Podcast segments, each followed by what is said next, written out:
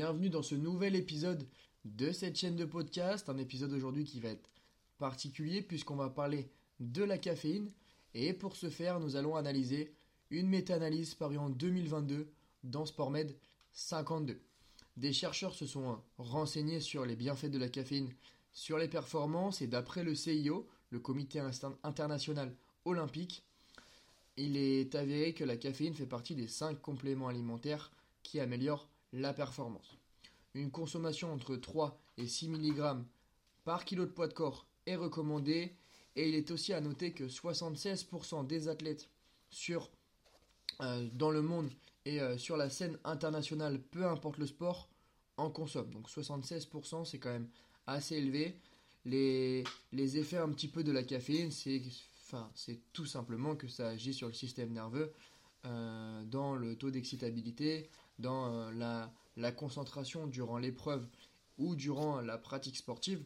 Mais il s'avère également que selon le sondage paru euh, par le CIO, 33% des athlètes n'en retirent aucun bienfait. Voilà, des bienfaits qui sont purement, purement individuels, c'est clairement individualisé sur ce, sur ce sondage-là. Voilà. Aujourd'hui, l'objet de l'étude, donc forcément, il faut aller un petit peu plus loin que ce sondage. C'est pour cela que euh, cette méta-analyse parue en 2022 a essayé de savoir si ingérer de la caféine euh, avant une séance ou avant la pratique sportive pouvait avoir des effets ergogéniques sur votre pratique encore une fois. Des effets ergogéniques, c'est des effets qui sont liés avec la performance et qui améliorent la performance. Pour cette analyse, les chercheurs ont justement effectué des tests sur 1139 personnes, 950 hommes et 179 femmes, 719 pratiquants euh, donc de sport, peu, importe, peu importe le sport, mais 719 pratiquants, 400 personnes inactives et 19 athlètes de haut niveau. Voilà un petit peu pour euh, les, types de personnes sur lesquelles les tests ont été effectués, donc une population qui est, qui est assez large où on va essayer de retrouver euh, tout, type, tout type de profil.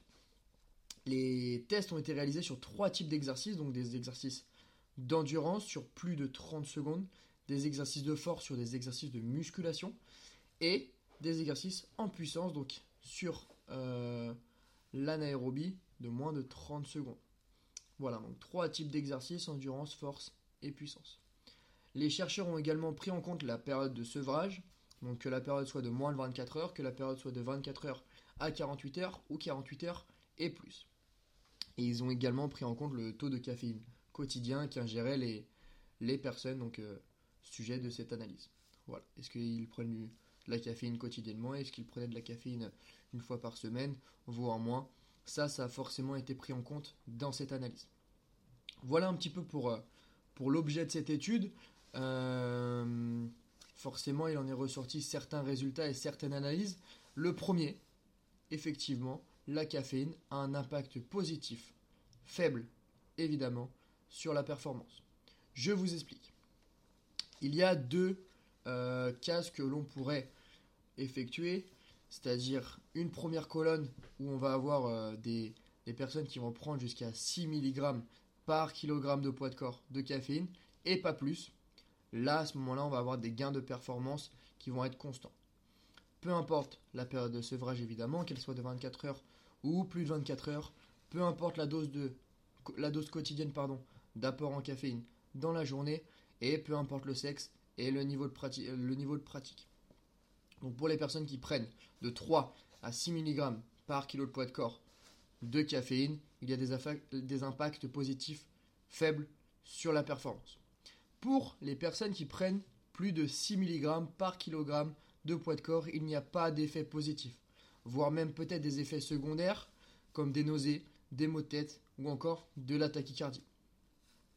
On pourrait en tirer comme conclusion que la caféine a évidemment et effectivement un impact positif sur la performance seulement si le pratiquant prend entre 3 et 6 mg par kg de poids de corps de caféine. Pour vous donner un exemple, un expresso, c'est 122 mg de caféine pour 30 ml. Pour un individu de 60 kg, il faudrait qu'il prenne 3,7 expresso pour aller au-delà de, euh, de, ces recommandations et de ces 6 mg par kilogramme de poids de corps.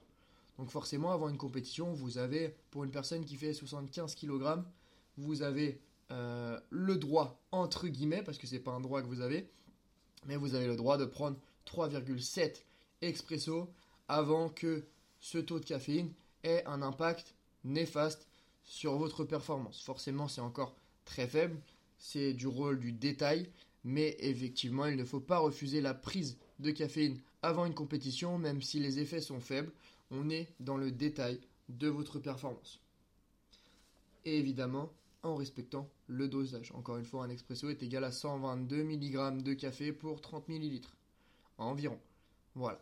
Donc voilà pour cette étude. C'est un épisode qui est très bref. Je vous laisse euh, me donner vos commentaires, euh, me donner un petit peu vos impressions là-dessus. Est-ce que vous souhaitez que, je refasse une étude, que je refasse euh, un épisode comme celui-ci un petit peu différent, où je vais vous transmettre quelques petites informations sur des compléments alimentaires, sur des analyses, sur des études, sur euh, votre pratique sportive? Moi là-dessus, je suis totalement ouvert à toute discussion et je vous souhaite une agréable journée.